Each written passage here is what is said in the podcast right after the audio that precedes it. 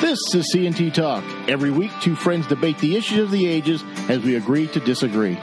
It's never politically correct, but it's always entertaining. Join us tonight so you can sound knowledgeable at work tomorrow. We're smacking you upside the head with the hammer of truth. Welcome to the show. Hello, hello. We haven't talked in a coon's age, as my grandmother used to say. Uh, it's been, I don't know how long it's been. It's been, been a while. Is it not? Well, we tried once before Christmas, yes. and we had technical difficulties. Yes. Uh, The uh, wrong computer, the ball bearings failed, many things went wrong, uh, and then uh, we had an extended break. Yes, yes, and and there was there was holidays in there, and you know, family and friends and things like that. So it happens. Uh, every time this year, there's there, this time of year, it's a little tough. So it, it's good that we can finally get together. Uh, I wanted to say happy anniversary um, for January sixth, and you know, well, and here's why. Martha and George got married on January sixth, 1754. So I think we should, our founding father, uh, we should wish him a happy anniversary. Uh, That's correct. So, uh, what did you think I was going to say? Oh, I don't know. I mean, I thought there was something else that was being hyped in the media, but I, I can't remember now. Well, it escaped me. uh, CNN's doing something, but they're always doing something to gin up support for something. So I can't really say. I think there was something about a Buffalo dude, and I, I don't, I don't really remember what it was I, about. I heard something about like worse than 9-11, yes, Pearl yeah, Harbor. something like I that. don't know. I mean, we've been gone for a while, so I might have missed, Many things have missed a lot. many things have happened since we've been gone. Yeah, uh, we're Japan may have attacked. I, I don't know. Did, Yeah, did they did. They that was December seventh, but sure. Uh, we, we're kind of dancing around it. The January sixth. Uh, I'm not going to call it insurrection because literally nobody's been charged with insurrection, so I'm not going to call it insurrection. Uh, it's the one year anniversary of that. Um, I, I believe probably because the Democrats' agenda and poll numbers look so poor, they might be trying to deflect. Maybe still. Oh no, you're so cynical. You're still cynical. Well, Why would they do that? Why would they do I that? have- Exactly. By the way, I have I have several thoughts that I would like to share on this uh, infamous day, Okay. uh, the anniversary of the insurrection. Okay. And so I will share them, and then you can comment in terms of whether you agree with me, because there are just far too many people that have said, "I'm sorry," idiotic things about what went on on January 6th. So first of all, I think first principles are important. Okay. So the first principle that I have is rioting is bad. Yes. There Yeah. are no good riots. So Right. I don't care whether you are a card carrying member of the NRA, whether you are in a MAGA hoodie, um, or if you're part of Antifa or BLM or whatever, all riots are bad. That's the first point. Do you agree with that? Oh, 100% agree with that. Yes. And all people that are engaged in rioting, and that would include a number of people that were at the January 6th protest who went into the Capitol and who, well, let me stop there for a minute because this is important. See, one of the issues is we don't actually know what everyone did because, strangely, the United States government will not release the thousands of hours of video footage from every angle and direction that they have of all of these events. Because as you know, Chad, not only were there people with with iPhones and smartphones everywhere, there are cameras everywhere Mm-hmm. in the Capitol building. Mm-hmm. So it's very curious to me that we are hearing all of these claims about assaults and violence and but well then show us what's going on because frankly Chad I know there's still people that are languishing in jail right now who were there who have not been tried and who have not actually even been accused of formal charges. And I, I don't know, Chad, it's to find that a bit troubling given that we don't live in a banana republic, or maybe we do. So my point about all the people should be appropriately prosecuted for what they did, it would be swell if our government would be forthcoming enough to show us exactly what it is they are claimed to have done. And the reason that I'm somewhat skeptical of any of these claims is because, for instance, we heard all about the fact that a Capitol police officer was murdered by marauding Huns with a fire extinguisher. Remember that? And yes. the media trumpeted this everywhere, and this was one of the people that died. Well, of course, what it turned out to be is that was a complete lie. He didn't die from a fire extinguisher. He didn't die from an assault. He died in the hospital a day later from a stroke, I believe, and maybe multiple strokes uh, that had nothing to do whatsoever with the alleged insurrection. So I'm at the trust but verify stage of this. But moving on with my points. So anyone who did anything wrong, who broke laws, should be prosecuted to the fullest extent of the law. Do you agree with that? Yes, Tony. I do believe that everybody who riots should be prosecuted, and if they're found guilty, should be in prison. Now, let's let's also stop there for a brief moment. Do you or have you detected, Chad, that there is, let's just say, disparate treatment of uh, in terms of severity, the January 6 rioters, and oh, I don't know, the BLM Antifa mobs that have for, let's see, what, over a year looted, assaulted, murdered, burned down police stations, um, laid siege to an entire courthouse, set up armed autonomous zones, caused billions in damage. Right? We remember all that, right? Did, have you have you noted that there is uh, equal treatment uh, under the law of those two sets of rioters, Chad? What has been your observation? My observation, because I have not lived under that proverbial rock, is that if you were rioting for social justice if you were rioting because you needed a new TV and this was a great opportunity, or you just wanted to break stuff. No, you were you were given bail by, I believe, the current vice president was offering support bail for you to get out, and yet the January sixth people, uh, many of them are sitting in solitary confinement, having not been granted bail nor a swift and speedy trial. Nor I might add. charges. And in More fact, charges. a and current federal judge just issued an order relating to one such defendant, uh, sanctioning the prison authorities and the warden for what the judge called atrocious, or perhaps he said abominable conditions and abuse. So this brings us back to our first principle, which is it appears that even though you and I agree that there is no mm-hmm. such thing as a good riot or a bad riot, the current regime and those who are in power to enforce the laws apparently do believe that there is a qualitative distinction depending on who is doing the rioting. And this is one of the reasons that our country is fracturing because people like you and me, who are, as you said, not under a rock or a bridge or some other object that, or in some sensory deprivation chamber, can actually see this unfolding.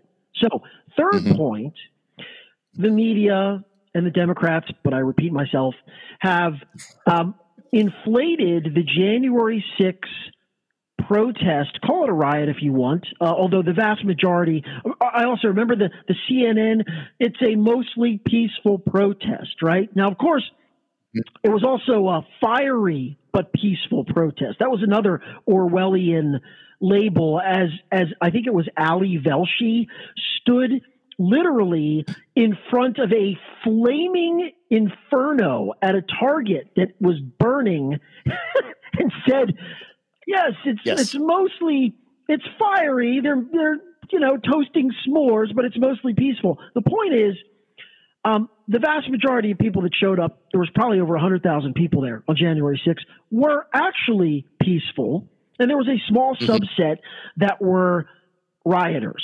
Okay. Now, we have heard comparisons from some of our thought leaders to Pearl Harbor. I believe that was was that Kamala? I don't know. Yeah. Uh, it might have been Kamala. We've had the president literally say it's the worst thing that has happened in the country, I believe, since the Civil War, which of course means worse than planes flying into the Twin Towers and murdering 3,000 Americans. So these people, um, and there's been more. It, it's it's incredible the way that they are hyping this. It is facially ludicrous. So begs the question: Why, Chad? Why are they constantly attempting to portray the January 6th riot? Oh, and we should point out, because you alluded to the fact that you don't like to call it an insurrection. And I think you said, what was your reason you don't like to call it an insurrection? Because no one's been charged with insurrection, right?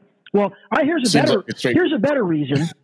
Historically, for me, and I know you're you're a historical guy. You remember the Whiskey Rebellion, Chad? Yes. Remember yes. Shays Rebellion? I, I was there. See, I was there. Daniel generally, Shays, yes. generally, again, based on what I learned in my white supremacist public schooling, um, was that insurrections kind of require weapons. In other words, well, serious insurrections. Because remember, the claim that is being made, Chad, is that these people were attempting to overthrow the United States government. Okay, that is the claim. They came very close, Chad. In fact, they almost got to AOC, who was across the street in her panic room, fearing that rogue Capitol Police were going to ravage her or something. But yeah. there yeah. was not a single weapon found on any of the individuals who entered the Capitol. Not a single one, including not on Ashli Babbitt, who was shot dead by a Capitol police officer as she attempted to climb through a window. And I would submit to you, Chad, uh, that if Ashli Babbitt had been uh, of different skin pigment, and, the, and let's say if we had reversed the skin pigment of the officer and Ashli Babbitt, such that she was a minority and he was a white cop, uh, that would have been front page 24 7 news for months because she wasn't. That has been, that was memory hold. No one was curious about it. But my point is, I really can't take someone seriously uh, who claims that this is an insurrection and a, and a legitimate attempt to overthrow the government when nobody among the MAGA hordes, and by the way, these are the people that the, that the media constantly reminds us are at home uh, self-loading ammo into their automatic weapons with their NRA Gadsden flags flying, and yet all of these people who plan to overthrow the government, who are armed to the teeth, and they do militia exercises on the weekends in their camo hoodies, they didn't show up with a single weapon. So that to me makes it very difficult uh, to take seriously the idea that this is an insurrection. What do you say to that? Uh, everything you say is correct. Uh, I will say one part where I would disagree is it would not. To, I don't think it would have mattered to the national story had Ashli Babbitt been uh, black and the, the Capitol policeman white because it was still Trump supporters. It would have had to have been a BLM riot or some That's sort true. of. Right, That's true. You, you, have to evaluate the intersectional uh, grievance Correct. totem pole because you're right. Well, if you if you look at uh, the Supreme Court, um, I believe Clarence Thomas is white, according to everything I've read in the media, right? Because he can't possibly be black and be a conservative and hold the views he does. So he must be a white man masquerading well, as a black man. That's true. And in fact, it was uh, it's Larry Elder, right, that ran for governor of California. Larry Elder yep. is an African American. He was called by the yes. Los Angeles Times a white supremacist. yes. Yes. so to your point, well, uh, it, it matters only what your ideological tribe is. Yes. That is going to supersede your skin color, which ordinarily supersedes everything else. You have to learn the rules. Well, yes. And, and so I was listening to Ben Shapiro earlier in the week, and he was talking about the January 6 riots, but basically, this was an opportunity for the Democratic Party to say, see, we're not them. All, all of our other failings, we're not them. So therefore, we're the good guys because we're not them. And they're, them is going to be, you know, except Chad, a, that they, if we're going to use that rubric, we're not them, meaning what? The group of people that ran into the Capitol. And so therefore, yes they're also then linked to anyone who is a Republican or a Trump voter. Okay, well, but the problem with that argument, as as ridiculous as it is, is you are them. You're far worse than them because we just went down the litany of mm-hmm. rioting and all the other anarchy that has been going on to cheerleading, literally, or mm-hmm. at, cheerleading and or excuse making and or yawning and or complete ignoring for over a year. And so yeah. the final thing I want to say about the January 6th events is if I'm going to be asked by many of our moral superiors to do some denouncing, I'm to mm-hmm. denounce this. If you don't denounce this, then you are part of the problem. Well, here's the thing. And I think John Hinderaker, um, I was just actually looking at Powerline, and he ha- he makes the exact same point, which is you first. Meaning, yeah. when I hear people on the other side who are claiming to be outraged and appalled and retired to their fainting couch because the pillars of the republic were threatened by this heinous, heinous gathering, well, when you get around to caring one iota and denouncing everything that has gone on in this country that was performed by the radical left for the last year in the wake of George Floyd, I will take seriously your claim that you actually have a principled opposition to violence and rioting. And until you're willing to say that, I'm simply not going to engage in this absurd farce where one side has to wring its hands as if this is the worst thing that's ever happened, while the other side, which clearly has no issue with rioting or violence or looting or arson or, or attacks on government property. Oh, one other thing to add to this, Chad, and we've talked about mm-hmm. this before. When Donald Trump was inaugurated, the day of his inauguration, there was mm-hmm. rioting and arson and assault in D.C. such that there were fires all across the city that could still be seen burning into the evening. The rioting mm-hmm. that occurred during Donald Trump's inauguration was several orders of magnitude worse than what happened on January 6th, and yet not a peep from the guardians of our democracy. And so I'm simply not going to play this game with them. You first, and I will be more than happy to discuss with you the principle of rioting bad. But until then, I have no interest. So I want to be clear, and we've talked about this. We, I, I don't condone rioting of any kind. I don't really condone protests because I think they're worthless. I think they do they're they're media events, and I don't really think anything comes of them.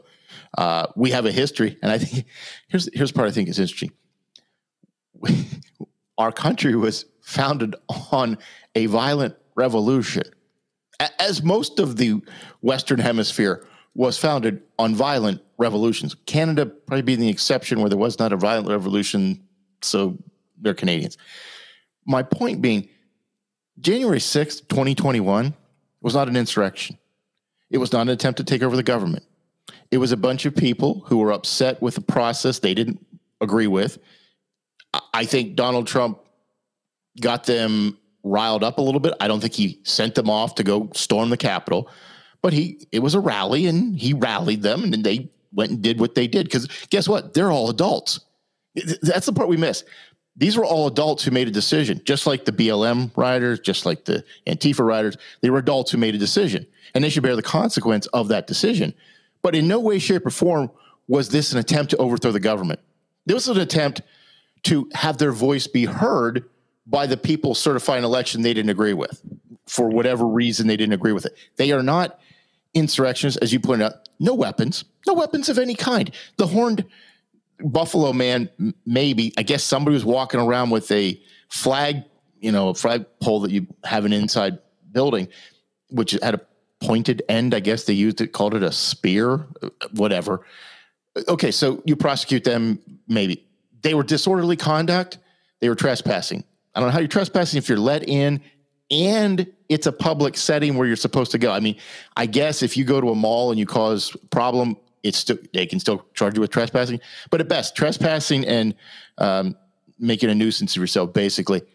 Maybe the people who stole the gavel and stole Nancy Pelosi's anything, yeah, you can prosecute them for theft. But yeah, the vast absolutely. majority of people just wandering around. That's it. That's all they're doing.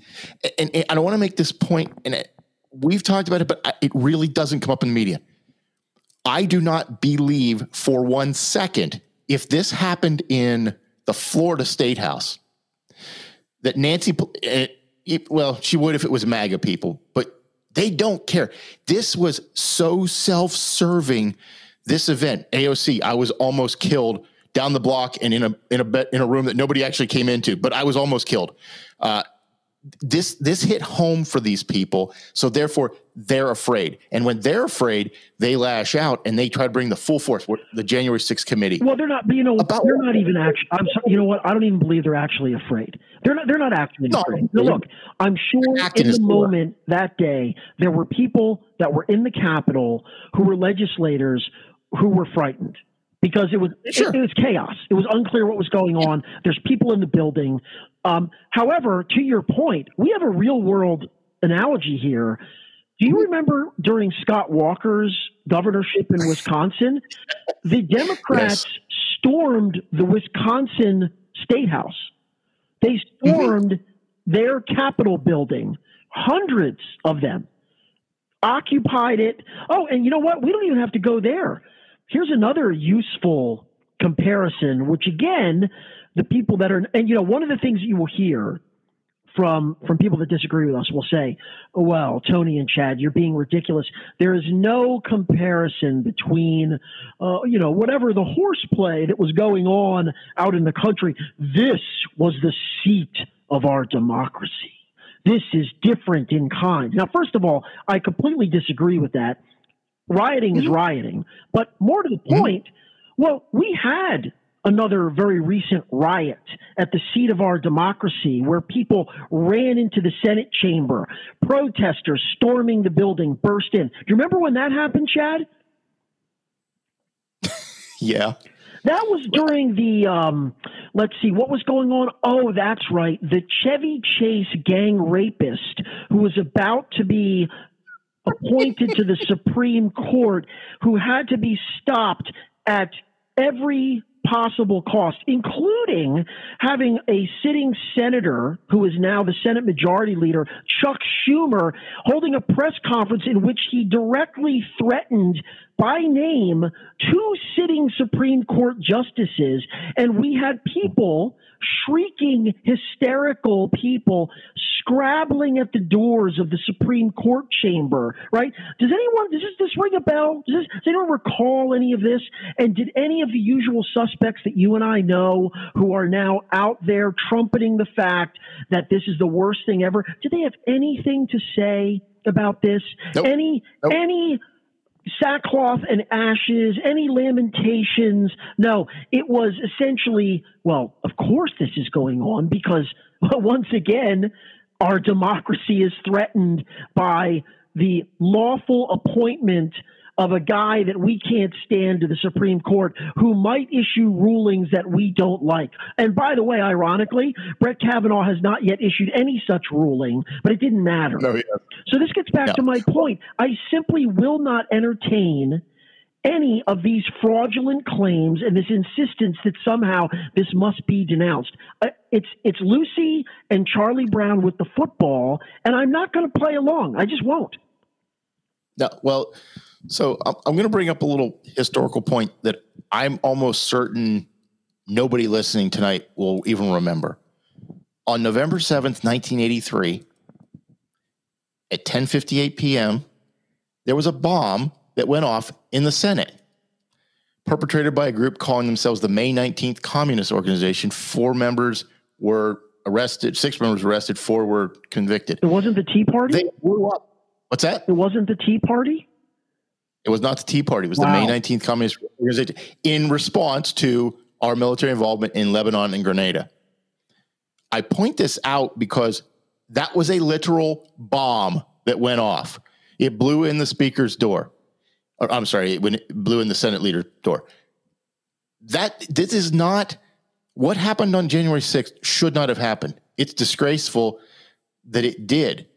And, and again, I think if people had shown up en masse and demanded to be heard, maybe you can say, okay, and if and if the Capitol Police let them in, which apparently, based on everything we've read, they did, and they just wandered around and were there prior to January 6th, you and I could have gone into the Capitol. It, it wasn't locked down. You could go in when it was doing normal business. You could go in. You may not get a ticket to go into the chamber to see anything going on, but you could be in the Capitol. This is not, this has been blown up for political purposes only. Now, I want to say something about politicians. And, I, have said before, I think every politician is a liar, or at least a half truth teller. Maybe not even a half, maybe quarter. But when we think about our politicians, and this this this translates to whomever you support, it doesn't matter who it is. Every single politician, without fail, has won a popularity contest. They didn't win an intelligence contest. They didn't win a I know how to fix everything contest. They might say they do. They won a popularity contest. So for some reason that I can't seem to fathom, we give people such as AOC, Mar- uh, uh, Mazie Hirono, Kamala Harris, we give them authority because they won a popularity contest. Would you give your prom king or queen the authority over your life? I wouldn't. So what's the difference? We're we're electing people who don't necessarily have any competence in the area in which they find themselves. They're simply elected. And maybe in the past, it was the best and brightest because it wasn't a career. You came in, you, you got out. You didn't stick around for decades and decades. I mean, there's some exceptions even in the early republic. But we're electing basically a homecoming king or queen. That's what we're doing. And then we're giving them authority over us. They're no well, but let me so let me stop you there for a minute. So when you say we're giving them authority over us, I don't have a problem. I mean, that is our system. So in other words, I know.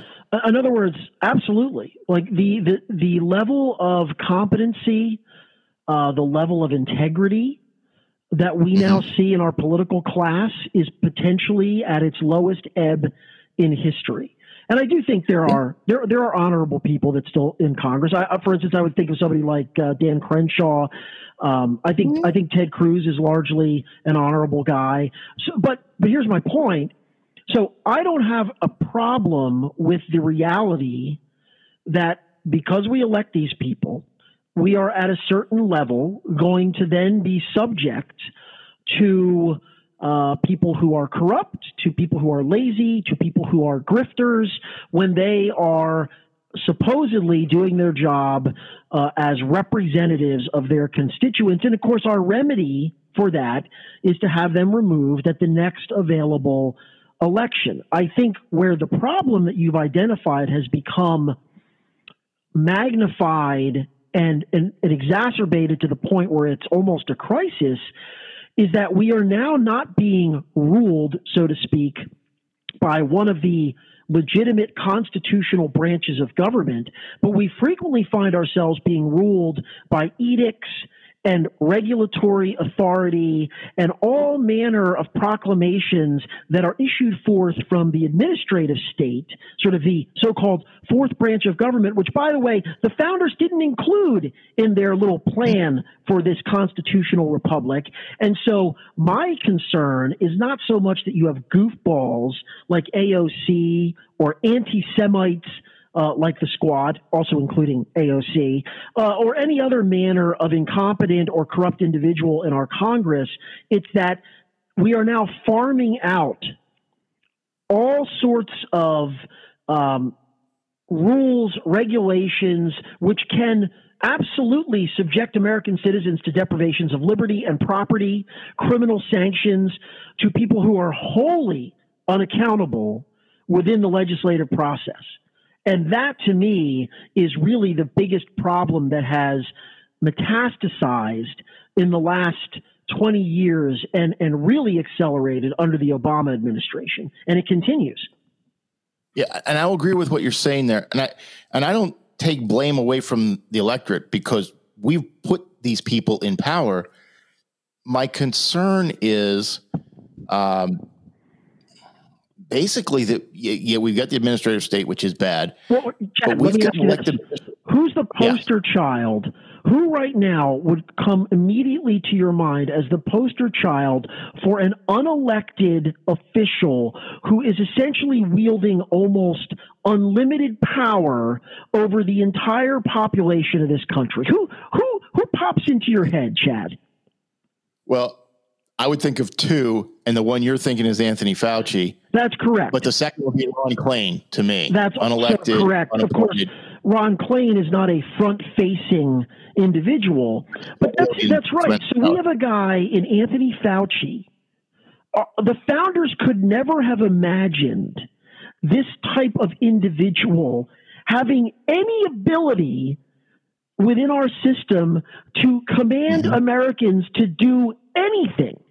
And yet, in mm-hmm. reality, this guy, in in large extent, his proclamations, his decisions, because he is science, Chad. Remember, he is the personification of science. He has such inordinate power over the lives mm-hmm. of everyday Americans that it's unconscionable. And I wouldn't care if Anthony Fauci was a guy who I agreed with on every single thing that he said there is no person within the federal bureaucracy, and that is what he is, make no mistake. He is an unelected, essentially unaccountable bureaucrat who is dictating to 330 million Americans how they shall live. That to me is a scandal. Well, it is a scandal, and you, you are correct. And I think the whole, my whole point around this is I'm tired. I'm tired of ceding all of my life to these people. And I mean, in the sense that it, I think there's enough laws on the books. Let me be honest. I think there's enough laws on the books. Funding bills might vary because things happen. But from a law, law perspective, we don't need additional laws we need to enforce what we have. We need to reduce the number of laws. I know way Trump, less. Trump we need way less laws. Well, Trump tried to do that, and it, it, nothing came of it. I mean, it was a big show, but nothing ever came of it. We we send these people to Congress, and to get reelected, they pass laws that harm us, disadvantage us, and make our lives worse, so that they can say, "I got you something. I did this, so I have something to run on." I don't I don't want them passing laws. And we've talked this before. I if if you don't know what you're talking about and you don't understand the issues, don't vote. And that sounds scandalous to some people, but don't vote because I don't want a know nothing, not the party, but the actual people, know nothing, casting a ballot for what they think is helping them. We are we are a, a constituency of factions. I know Dr. Fia doesn't like to hear that. You're one party voters. But the 81 million people that voted for Biden did not vote for Biden. Most of them did not vote for Biden. They mostly voted against Donald Trump. And they voted for what they thought Joe Biden could do for them because of what he said shut down the virus, not shut down the economy. Now we know that's a load of crap. It was a load of crap when he said it, it was a load of crap when he repeated it, and still a load of crap today because he said last week the federal government has no role in stopping the pandemic. You literally ran on the fact that you were going to shut down the pandemic. So to say that with a straight face bothers me that 81 million people believed this guy when Joe there Biden, was. No- do you think Joe Biden even remembers what he said no, when he was running for no. president? He doesn't remember what he did five minutes ago. The fact that on Christmas Eve, a guy could troll him and say, let's go, Brandon, and he agreed with him, should tell you how out of touch this president is and has enjoy, no idea. I did enjoy the uh, the unifying White House message over the holidays, in which this, this is literally Joe Biden said, I wish I had the exact quote in front of me, but he said, essentially, the unvaccinated, okay, which of course are the now the second class citizens. Uh, way to unify, Joe. The unvaccinated, yes. who of course we're demonizing, can prepare themselves. What was it for a holiday for of sickness and death? Yes. yes. and you look at that and say now, can you imagine? Can you imagine, Chad, if our friend Dr. Fia, who I remember, he among many of the other progressives, remember how how exercised they were at Donald Trump's mm-hmm. inaugural speech when he talked about American carnage, and I read all yes. of these. It's dark, it's dystopian, it's tyrannical, right? This language, this brutalist, brutalist language. Now, can you imagine if Donald Trump was still president and he had said something along the lines to his essentially his political enemies, prepare yourselves for a Kwanzaa of sickness and death, right? There would have been the third articles of impeachment drafted the next day for, I don't know, terrorizing the populace with hate words or something. Um, it's it's amazing to me. Oh, and one of the points I wanted to make, because you were making an excellent point about we don't need more laws. Do you remember uh, how many pages, Chad, is the Build Back Better monstrosity that Joe Manchin has single handedly torpedoed? Do you remember? I, I thought it was like 3,000, but I, I could be wrong. 5,000. Now, okay. Um, is that legislation? I mean, in other words, is that a actual legislative process? Nobody has read that. Uh, nobody actually, as Nancy Pelosi famously said, well, we have to pass it to find out what's in the cornucopia of goodies for all of our constituents. It is a travesty that this is how we now conduct government and pass laws. It's not just enough uh, to pass additional laws that we don't need. Now we are passing things that no individual has even bothered or could even possibly have read, understood, and engaged in any type of informed debate over whether it is meritorious or not. We, we, don't even care about that anymore. And by the way, that's a criticism not only of Democrats, but of Republicans. They are equally culpable in what has now become basically a a graft and pork pipeline that just gets yep. jammed through so that they can reward all of their patrons uh, who have who've basically gotten them elected. It's it's disgusting, and until we put a stop to this sort of thing, you know, again, that's why we're $30 trillion in debt with no end in sight. And the Republican Party stands just as complicit as the Democratic Party. Uh, the Democrats are worse, but the Republicans are bad. So it's really almost a distinction without a difference at this point. Well, and I think that's the that's the issue I would come up with. It, I'm blaming all of our elected officials, not just some, not just the Democrats, all because they have our elected officials as a group have failed the American people. They're not being held accountable because everybody wants their pork. But we have been failed by our elected officials, and I believe probably at the state levels as well. Uh, I, I don't con- I don't condemn Joe Biden for admitting that this is you can't snuff out a pandemic. He says it's at the state level. It's not even at the state level. It's at no level. The, the federal, state, local. You don't stop a pandemic. You try to well, mitigate the no, What Joe Biden should be what Joe Biden should be condemned for and roundly condemned for, because you're correct. That's always been true. But what he did and his party did and his cheerleaders in the media did is they demagogued that issue yes. and said, yes. well, Donald Trump has blood on his hands. Donald Trump is the president of death. Ron DeSantis is governor death. So they used that and claimed, of course, that Joe Biden had some sort of magic walker that he was going to bring to the White House, right? Some sort of scepter that he was going to wave, and this was all going to go away. Of course, it was a lie when they said it. They knew it was a lie, but it had political mm-hmm. utility for them because they could use it to cudgel Donald Trump. In fact, Peter Doocy specifically asked Jen Psaki, um, since you claimed that Donald Trump was responsible for all of the deaths under his presidency from COVID, and that rendered him unfit for office. Does that rule still apply now that the deaths under Joe Biden have exceeded the number under Donald Trump? And of course, Jen Psaki said, "Look, squirrel." I, I, I don't know what she said, but they won't, they won't answer that question because it's no longer useful to them. Well, just excuse me, just because you have an R behind your name doesn't mean you all your ideas are wrong, and just because you have a D next to your name doesn't mean all your ideas are right. It goes both ways.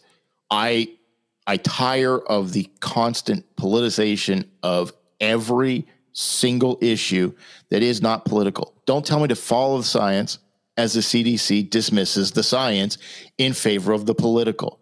If Donald Trump was still president, I can practically guarantee the CDC would not have reduced the number of days to quarantine from 10 to 5.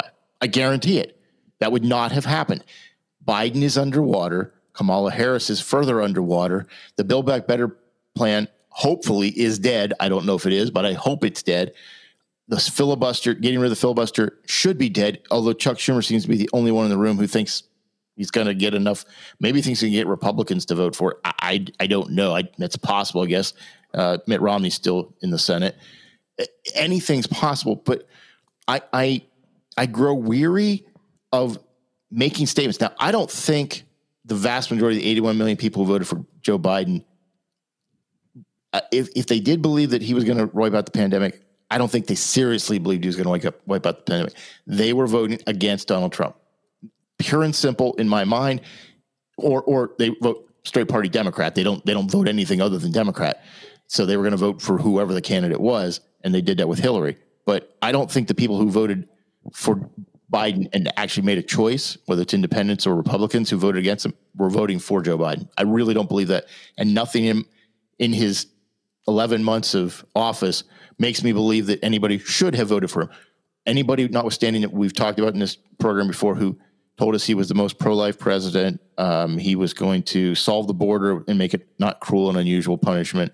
He was going to wipe out the pandemic, get us all back to work, and the economy be roaring. Joe Biden is a continuation of Barack Obama, and Barack Obama was a divider in chief, and Joe Biden has done the same thing.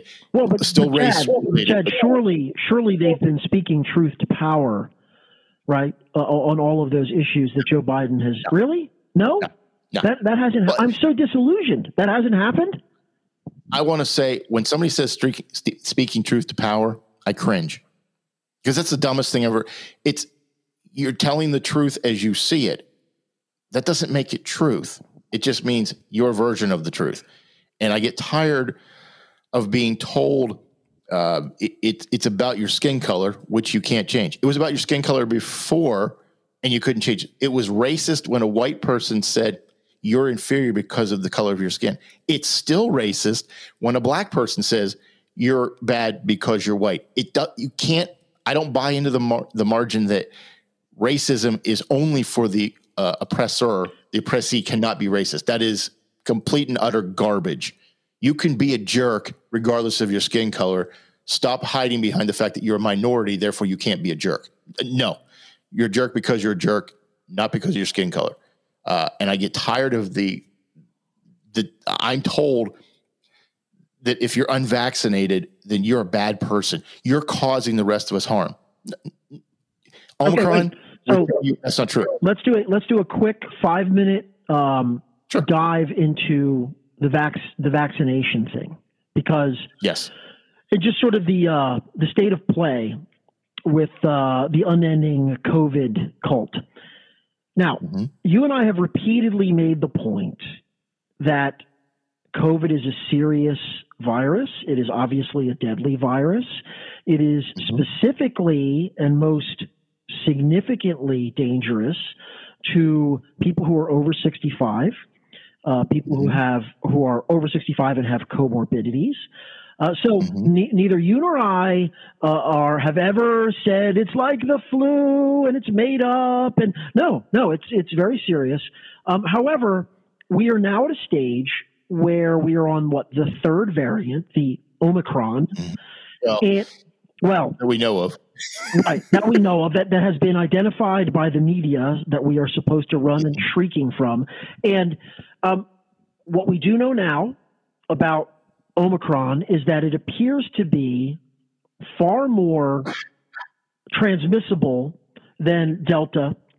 However, the good news, mm-hmm. uh, we don't want that good news. The media won't report the good news, which is it seems to be far less lethal, such that mm-hmm. most of the people that are getting Omicron, it presents essentially as a, a cold or a bad cold. I'm sure there's a, a subset, particularly those sure. who again are older and sick, uh, who will who will die from it tragically. But mm-hmm. it is far less lethal than what we had seen before. And what we also now know to sort of tie these things together, and which interestingly uh, our betters are now sort of walking back in a gaslighting fashion, is we also know that the vaccines do not prevent you from getting COVID. We've known this for a while. Uh, they mm-hmm. don't prevent you from spreading COVID. They don't prevent mm-hmm. you from dying from COVID. Now, I do think it's fair to say that Reduce, but not prevent. Yes. Yes, I do think it's fair to say that what the data, the only thing that I think the data shows about the vaccines and the boosters is that particularly for people who are older and who have serious comorbidities, they do make it less likely for those people to suffer serious effects and death. Though they, they work. But but the catch is the efficacy, the duration seems to be three to four months, three to six months, and they, it wanes over that duration. And more problematic still, it appears that the vaccines are far less effective, such that their effectiveness exists, because I don't really think they're operating as a normal vaccine to Omicron, right? They don't, they haven't had this. And what we're seeing in the UK and in Israel and in Canada, in direct refutation of Joe Biden's lie that this is now a disease of the unvaccinated is you're seeing percentages of people in hospitals which are close to 50 50. In some situations relating to Omicron, it's actually more vaccinated people than unvaccinated. And yet we hear none of this. And so, my question leading up to this, all of this, Chad, this prelude is what possible scientific justification could there now be given for everything that we know for any type of mandate relating to these vaccines or to masks or any other of these social control government interventions that we have been living with for the last two years? So oh, I want to start by saying we do not shut down our economy for the common cold hence the common and no treatment. You just treat the symptoms, uh, or the flu, which we have had vaccines for for well over 50 years. The data that I've read says that the Delta variant um, acted like the common cold or the, maybe the flu, a little more severe, uh, if you were vaccinated. In in just the data, it was had the same um, death toll as you would see from the flu. The Omicron variant, um, and for the for the unvaccinated, it was it was still deadly. The Delta was still deadly. Uh, for the Omicron variant, not having the vaccination still keeps you relatively like having the flu. Still can be deadly. Still can kill people. Can can harm them in many ways. This, based on what you're saying there, no. There, if Omicron, which I, I hate to use the word all and never because absolutes are really tough to, to pin down. Most people, if the data is to be believed, most people will get Omicron. They may not know they had it, they may not really show any symptoms, but they may have it and therefore would develop natural immunity. Which is good. So the good news you were right. What, what you were talking about, the good news, which you're not hearing reported, although Chris Hayes did say the other day, the Omicron is kind of like the flu. He, he admitted that on TV that it's kind of like the flu. Now, I don't think Chris Hayes wrote that because I don't think he's intelligent enough to have done so. But I do believe that yes, if you've not been vaccinated, you've you've held out to this point, you've not been mandated by your employer for some reason, you're not to there's no data out there that says, yes, I should get vaccinated now. You made that decision a long time ago. months and months ago, you decided, I'm not getting vaccinated for whatever reason you've chosen. I had it. I don't. I think they're trying to control me with nanobots in the vaccine. I think it's this, that, and the other thing. It'll cause. I don't know. Whatever your theory is, you didn't get it because you didn't think you needed it. And with Omicron, maybe you're right. Now, I still think, you know, I, I think this is going to be around for eh, eh, indefinitely. I don't think we're going to ever. It's going to be around forever in some variation. Yeah, no, no government's going to shut it down. No politician who tells you you can can. It's, it's, an, it's an outright lie because it's not possible. You don't shut down a pandemic. It goes into remission. It it, loose, it reduces sometimes. It goes up other times. That's the reality we're going with. Walking around with the masks. Talking about mandates. Vaccine vaccine mandate. I'm not a I'm not a mandate guy. I don't believe in mandates. I got the vaccine because I wanted to get the vaccine for me and my family as well. I don't believe I you should force anybody else to do so if if what they're if it's their choice, it's their body, they're putting something into the body, doesn't make them a bad teammate, doesn't make them a bad coworker. It makes them somebody who had a decision. Now, if you want to educate those people and say this is why I think you should do it, this is your situation, and they choose still not to do it, that's on them. They are adults. I don't believe in the nanny state. I, I believe that we are functioning adults who have to make decisions every day about what happens to us. And I don't believe a government has the right to tell you you've got to get this shot in your arm. Now, we do it with other uh, mumps, polio, rubella, you name it. We, we do mandate that for schools. There are exceptions, but most people don't qualify and really wouldn't go after it anyway. But we mandate those things because it's in the public good for an infectious disease, and that's the rationale we might be hearing.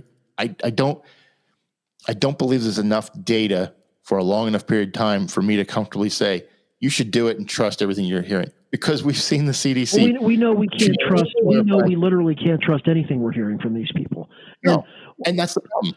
So, in, in illuminating uh, just another one of these data points about why our public health officials have forfeited all credibility um, mm-hmm. Francis Collins, who is the outgoing director of the National Institute of Health, I believe, and yep. uh, also a Christian.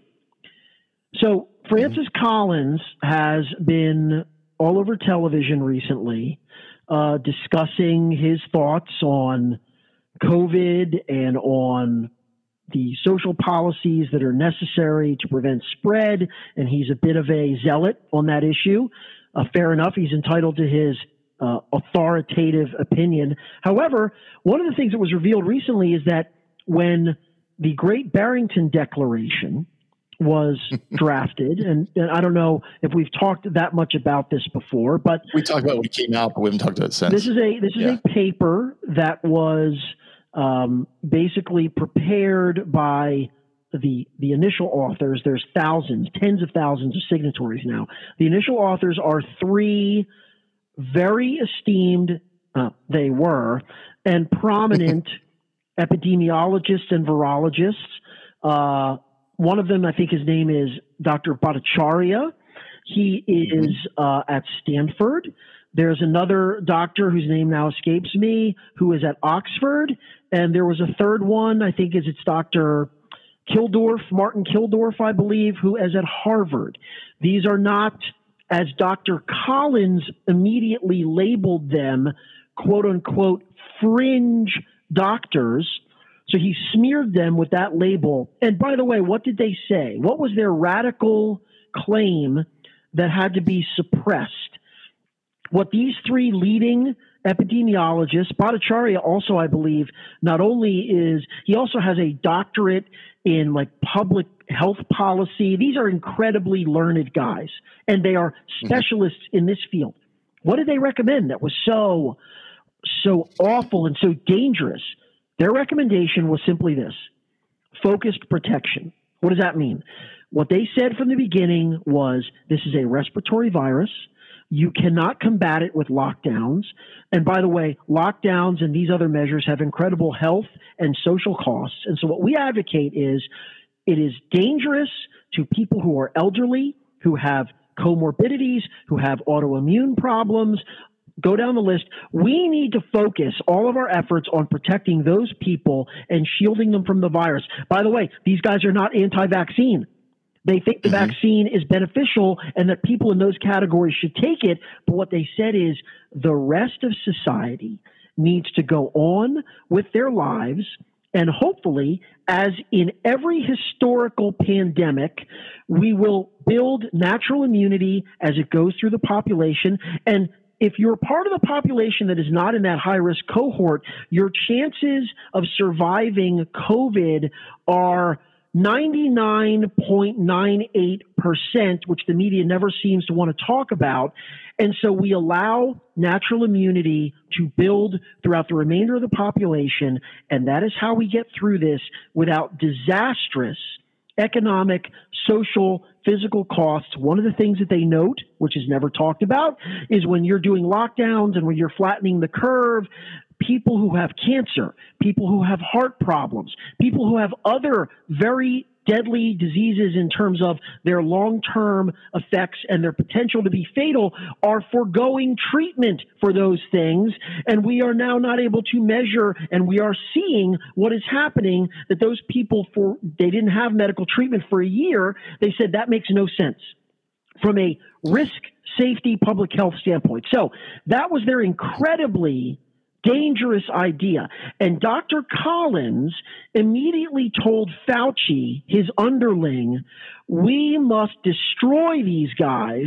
We have to issue a devastating response, and they have to be treated as lepers. Those weren't his words, but that, well, he did say devastating response, and that was the idea. They have to be demonized and marginalized. Now, in what sort of society are we living in which medical experts in their field are basically being treated as heretics by like some sort of inquisition.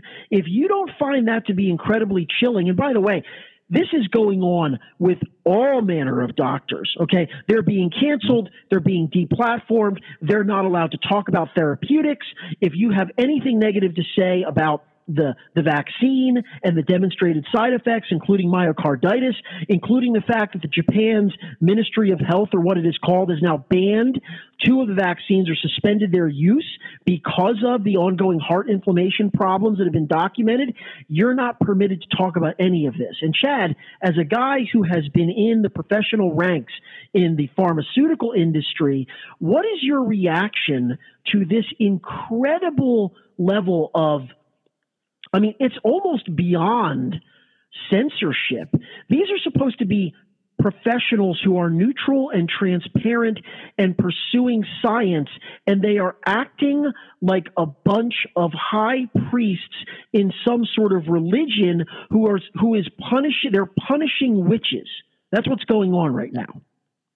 Yeah. So just to so to piggyback a little bit what you said, there are 910 just over 910,000 total signatures to the Great Barrington Declaration.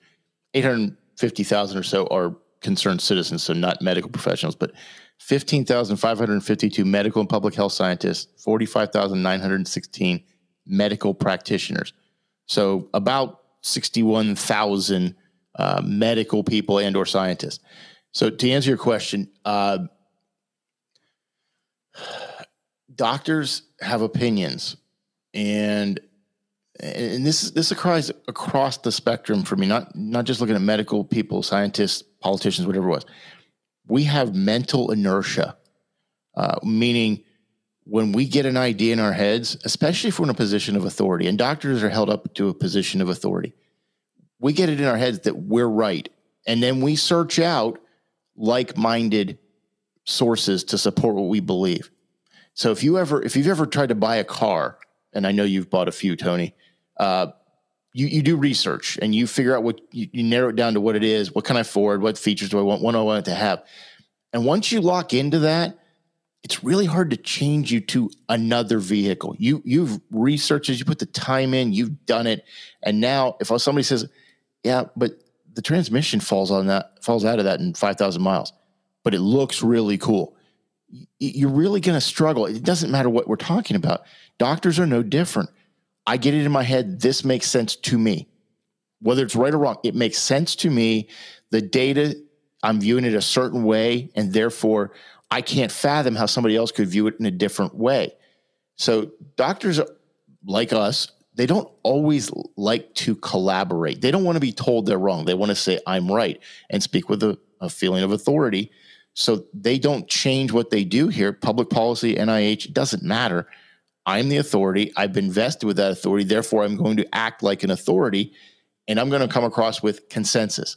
I don't want to be governed or medically governed by consensus. I want somebody who's done their research, is open that maybe my idea is wrong. Have I looked at that? There's a guy in Japan. There's a there's a process in Japan. Boards of companies in Japan, not always, but commonly, have a no person on the board or close to the CEO or the president. That person comes around and they say, "This won't. No, this isn't going to work." Even if it might work, their sole job is to disagree with the common knowledge or the common feeling of the group to make them look at that situation, look at that decision, and say, okay, let's talk about all of the ramifications of this. We're not seeing that right now with our public health officials. We're not seeing that with our politicians. We're not seeing with a lot of medical practitioners because they've been cowed into believing I have to do what they say or I will be excommunicated. I will be kicked into outer darkness of no longer being part of the AMA or no longer being part of my organization or some such thing. They start to say, okay, it's easier to just go along instead of putting my head up and getting it whacked off. And they do that. People do this all the time. I don't want to be noticed because if I'm noticed, I might have to respond in a different way. I might have to share what I feel.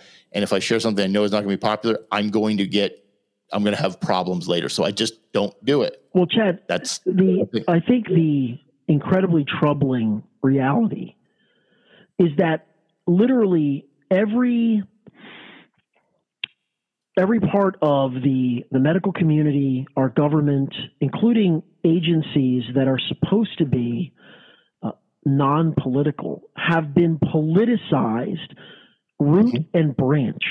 And when you can no longer even trust the medical community to provide accurate, unbiased information, whatever it may be. See, I, mm-hmm. I don't have, I want to know. I want to know yeah. that, guess what? Um, the therapeutics that you thought were really great, uh, they kill people, right? I want to know that. Uh, I want to know the vaccine has these benefits and these mm-hmm. demonstrated mm-hmm. side effects. Give us all the information, right? Isn't that what doctors are supposed to do? Um, and, and any profession, but but you literally now have members of the AMA, uh, obviously members of the federal bureaucracy in the form of the CDC, who are suppressing information. Mm-hmm who are distorting information, who are cherry picking studies. A perfect example of this is on masking the CDC does not discuss any of the, other than to attack one of them, any of the randomized control group studies on masks.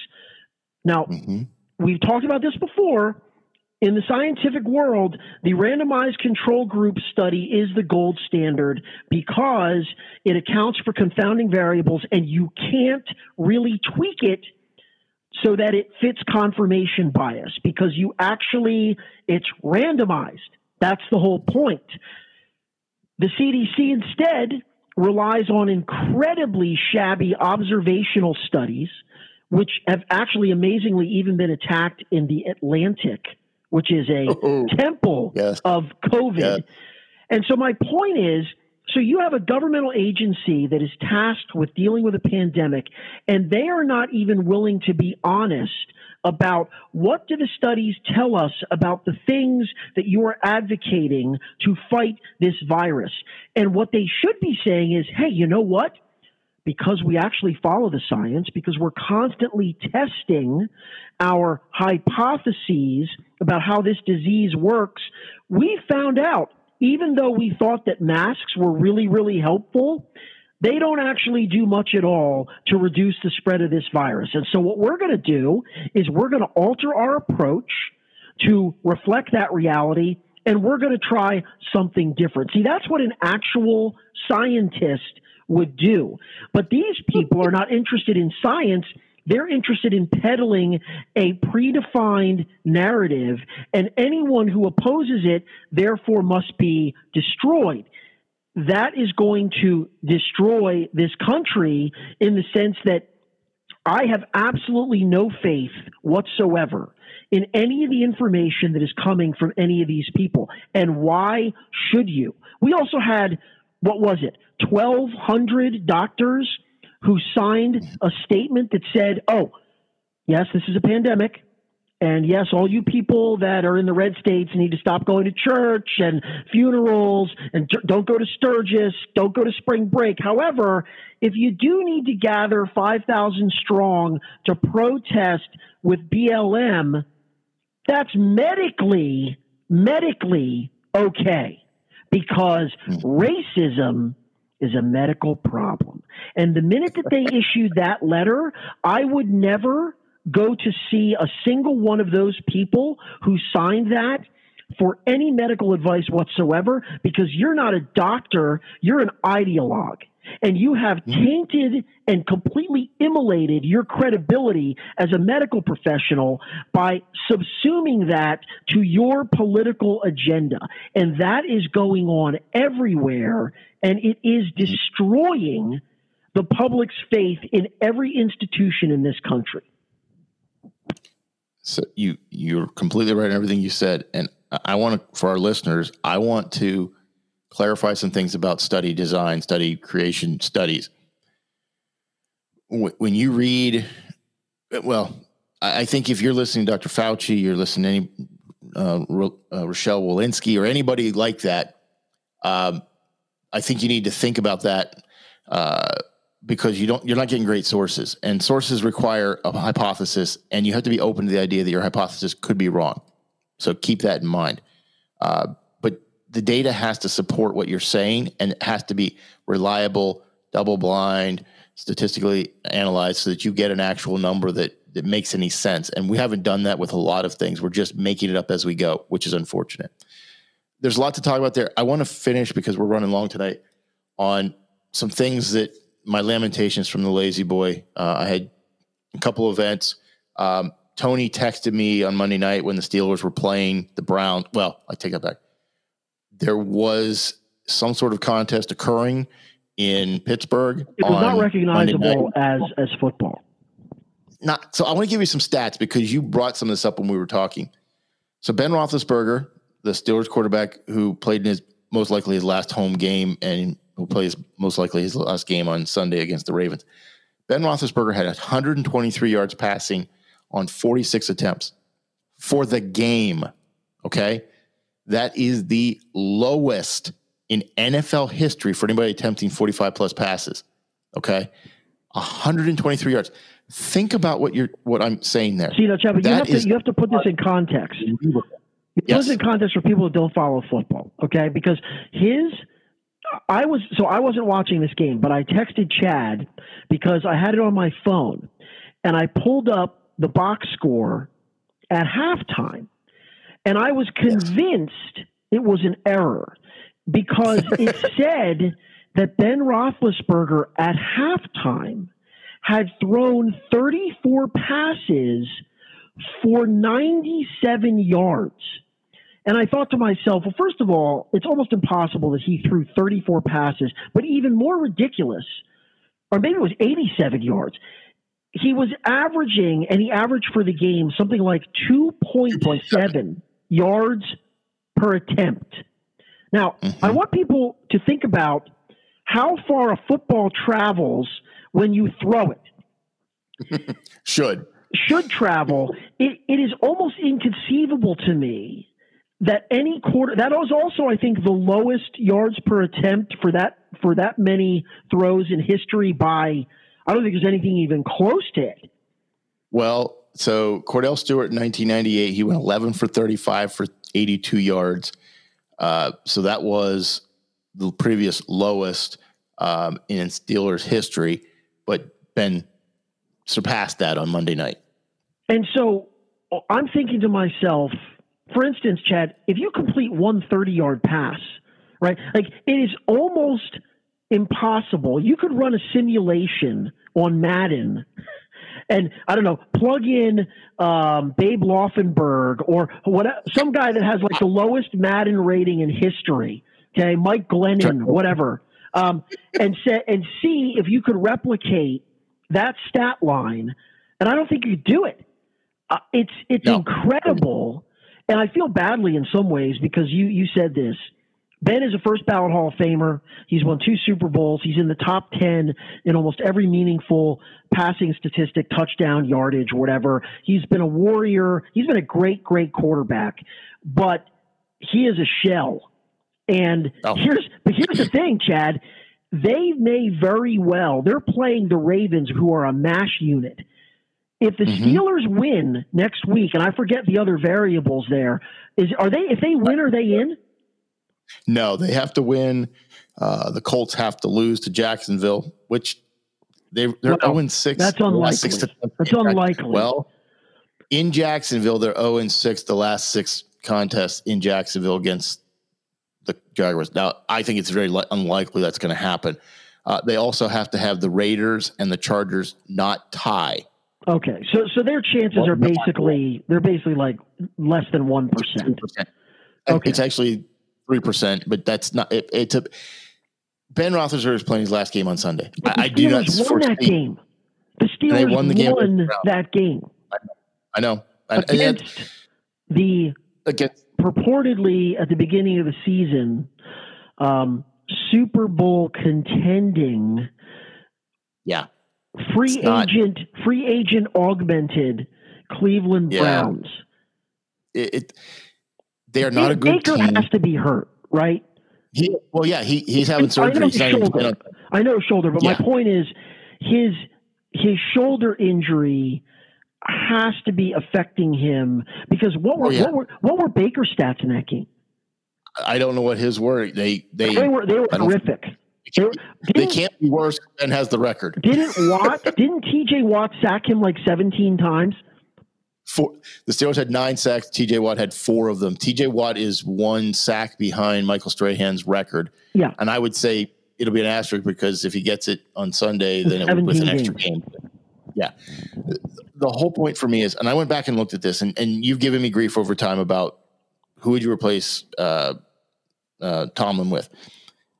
If I believe Ben Roethlisberger should have been cut in the summer of 2010 when he was legitimately accused of two sexual assaults uh, by two different people in two different places. I would have cut with him 11, 12 years ago now.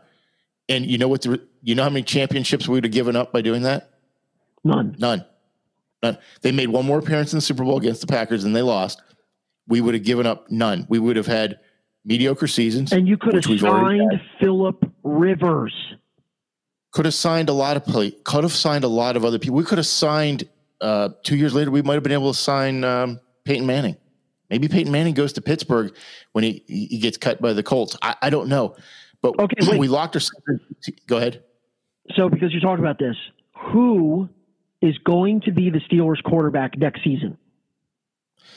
It will either be Mason Rudolph, which is not a That's good impossible. thing, or That's the wrong answer. Impossible. Some cast off who, no, wait. Why can't it be Aaron Rodgers? Why would Aaron, why would Aaron Rodgers go to a team that can't protect their quarterback? Well, why? that is a problem. That is a problem. Um, I wouldn't. Well, if you have a choice, why would you? What, what if they tell Aaron Rodgers, okay, look, we're going to beef up the, the offensive line in the offseason? Come, I would love to see Aaron Rodgers for two years in a sure. Steelers uniform. It would be awesome. What about you need a lot. We talked about this before. I, I want Russell Wilson or Aaron Rodgers in Pittsburgh. That is what I want. I would take either one, but Russell Wilson in the offseason was complaining about his offensive line not protecting him. Uh, the Steelers cannot protect. They cannot. That is a mass unit of a well, line. But Ben is also at this point lurch.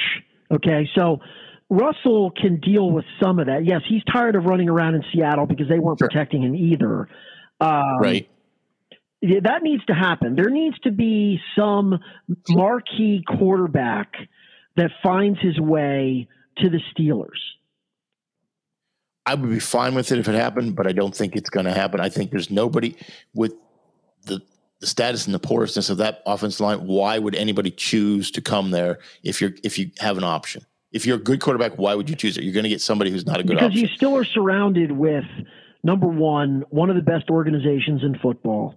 Um, you've got receiving talent on that team. You've got a defense that's theoretically very good if they're healthy, if they're all healthy. So yeah, I mean, you've got a weakness at offensive line, and, and I've said, and I believe this, offensive line is the most important position group in football, bar none. Defensive line is the yeah. second most important. Offensive line yes. is the most important. So that's a problem, but I I want to see I want to see some because so there, I think that that team has some cachet. Uh, the Steelers organization is an iconic NFL franchise. They're, the mm-hmm. cupboard is not bare. Look, they have been essentially uh, a shell. They're pathetic this year. They're, they, mm-hmm. they, it took till the last game of the season for them to be out of the playoffs in terms of contending. Yeah. It, it, it, has and it does, and I understand that, and it's, a, it's perfectly understandable. I, I'm not I'm not convinced that the last 12 years with uh, Ben Roethlisberger or Mike Tomlin, for that matter, have mounted to anything more than mediocrity. And you can make excuses all around, and Tomlin's done a good job here, bad job there. They've been mediocre, and having cut bait with Tomlin and or Ben would have produced exactly the same number of Super Bowls uh, as they had prior to cutting them, and it also would have reduced the playoff victories are minimal at best over that same period of time. So they have to what draft if you Pickett. He's probably going to be gone before. I, I think. I don't think he'll be gone is. before that. I don't think he well, is. we'll see. We'll see.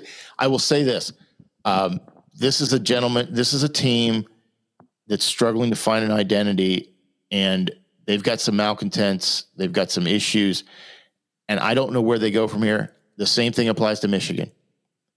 Michigan is not on the same level with Georgia, Alabama, it, and, and, for that matter, neither is the rest of the Big Ten.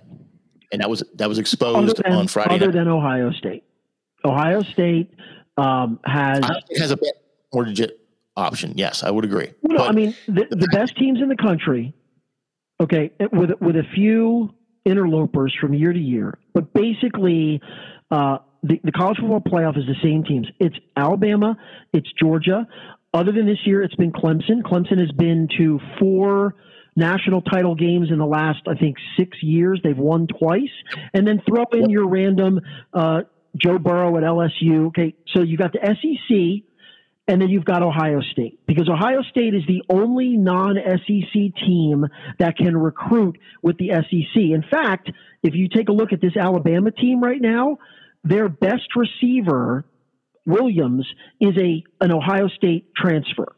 So mm-hmm. Ohio State is the only team in the Big Ten that, from a competitive talent standpoint, can compete. No one else matters. You watch, you don't even have to understand football. You watch the first five minutes of that Michigan game, and you would say to yourself, well, it seems like the people that are in the orange uniforms um, are much faster and yes. stronger and bi- maybe not bigger, but certainly much faster than the people in the blue and yellow uniforms. And that yep. was glaringly obvious. Speed kills. We, we've seen that from the SEC time and time again, even against Ohio State. We have seen speed kills. The Big Ten does not have the speed that other teams in the SEC do. They just, well, for whatever they have reason, it, they have it at certain positions. Okay, so they'll have it at yeah. wide one wide receiver. They'll have it at a running back. The SEC teams, particularly the elite teams, we're not talking about Kentucky. Um, yeah, they have it at every position, including defensive linemen that weigh 290 pounds that can run down running backs, chasing them down the line of scrimmage. I mean, it's incredible. It's absolutely incredible. Um, Did you see there was a there was a there was a cornerback from uh, uh, Georgia who only played the last time. The only game he played in was the SEC championship. He was on the field and looked like a stud against the Michigan wide receivers. It doesn't matter. I, I don't know what's going to happen with uh, Harbaugh. I don't know if it matters. Well, the Big Ten an extension, and now he got him. He got them to the playoff. He's going nowhere. He's going nowhere. I would I would think he is, but we'll have to see. I, I those aren't super lamenty, but I just needed to share them. The Steelers, I think, are cooked, and I don't know who's going to be under center next year. And if it's Baker Mayfield or Baker, if it's uh, Mason Rudolph, it's it's going to be a long if, and boring here's season. my here's my prophecy, Chad. If another yes. strong-armed Pitt quarterback falls to them, where are they drafting in the first round? Do you know? I, I don't know. We don't know until the playoffs come up. Well, they're going to be what, like probably mid mid twenties. Well, they would be probably, yeah, I don't know, six, 15, 14, somewhere in that 14, I would guess, because the playoff game. They already, as a franchise, and Rod Woodson has said this, the great Rod Woodson. I don't know if you've ever seen this interview where Rod Woodson is asked about who's the best quarterback he's ever seen, and he immediately says, Dan Marino, no question. And if the Steelers hadn't been idiots and had drafted him when when Woodson and his crew arrived like two years later, they would have won yeah. three, four Super Bowls. They can't yep. do it again. If Pickett falls to them, they don't take him. The curse, the Marino curse, will follow them for 25 more years. Hey, I would be fine right now taking Pickett. I don't know if he'll work out in the NFL, but if he did, that'd be great. Hey, we got to we got to go. Tony's got uh, uh, laundry to hang up and and laundry to fold, so I'm going to let That's him right. go. Anything else you want to add before we leave? No, I think that was a good bonanza for our much delayed episode. Okay. Thank you all for joining us. I'm Chad. I'm Tony. Good night.